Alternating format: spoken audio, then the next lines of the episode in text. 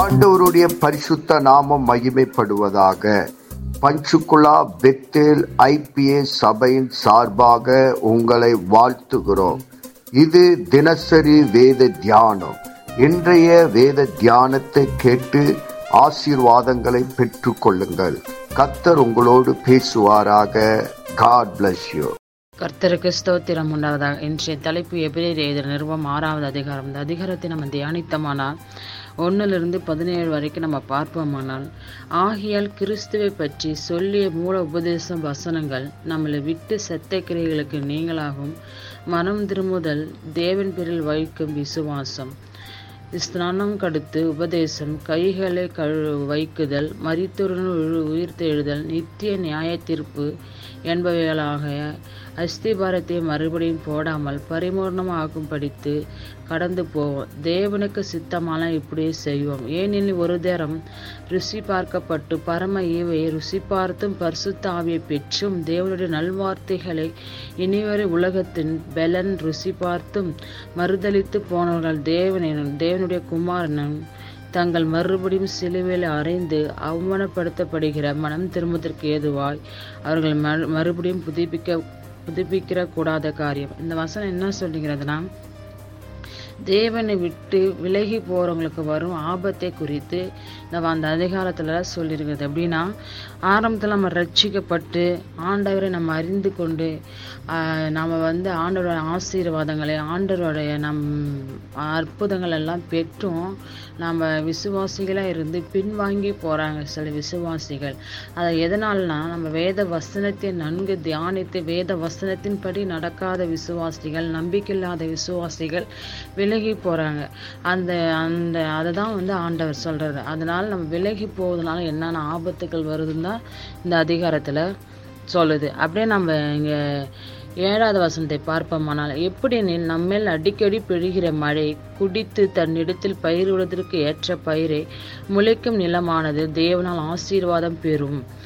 முட்செடிகளும் பூ முள் பூண்டுகளும் முளைக்கிற நிலமே தகாத தகாததும் சபிக்கப்பட்டதுக்கு ஏற்றதாக இருக்கிறது.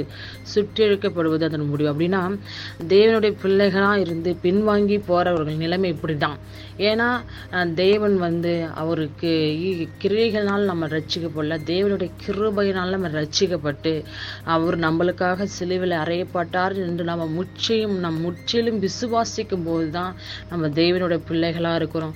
நம்ம ரட்சிக்கப்பட்டு இன்னும் வந்து சிறு குள்ள குழந்தைகளைப் போல எந்த ஒரு ஆத்துமாக்களை ஆதாயப்படுத்தாத எந்த ஒரு ஜனங்களையும் மண் ரட்சிப்புக்குள்ளே நடத்தாத இருக்கிற ஜனங்களை பார்த்து ஆண்டவர் இந்த வார்த்தைகள் சொல்லுகிறார்.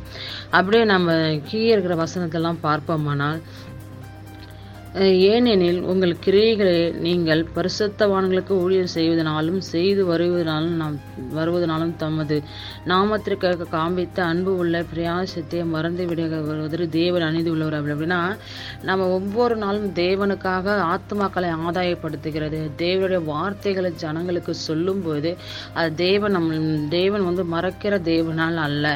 அநீதி உள்ள தேவன் தேவன் அல்லன் என்று சொல்லுகிறது. அப்படின்னா தேவன் வந்து நீதி உள்ள தேவனாக இருக்கிறார். அணிந்துள்ள தேவன் அல்ல.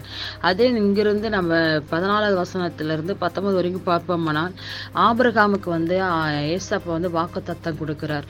நான் உனக்கு ஒரு குழந்தைய கொடுப்பேன்னு சொல்லி ஆண்டவர் வந்து காக்கு தத்தம் கொடுக்கும்போது ஆபிரகாம் இருபத்தஞ்சு வருஷம் கா காத்திருந்து அந்த வாக்கு தத்தத்தை பெறும் வரைக்கும் பொறுமையாக காத்திருக்கிறார். இந்த நாட்களின் கூட நம்ம தேவனிடத்தில் பெறுகிற வாக்கு தத்துவத்திற்கு நம்ம பொறுமையாக காத்திருக்க வேண்டும். தேவன் பேல நம்ம நம் விசுவாசிக்க வேண்டும்.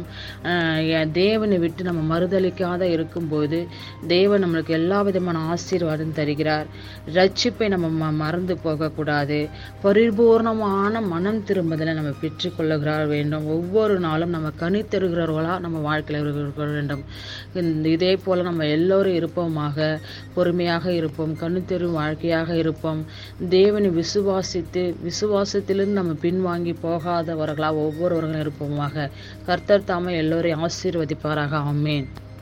இயேசுவின் நாமத்தினாலே இந்த வசனத்தை கேட்கிற ஒவ்வொருவரையும் நீர் ஆசிர்வதிப்பீராக. உன்னி வேதத்தின் ரகசியங்களை அறிய ஆவிக்குரிய ரகசியங்களை அறிய எங்கள் கண்களை நீ திறந்தருளுவீராக. இயேசுவின் மூலம் ஜெபம் கேளும் நல்ல பிதாவே. ஆமேன்.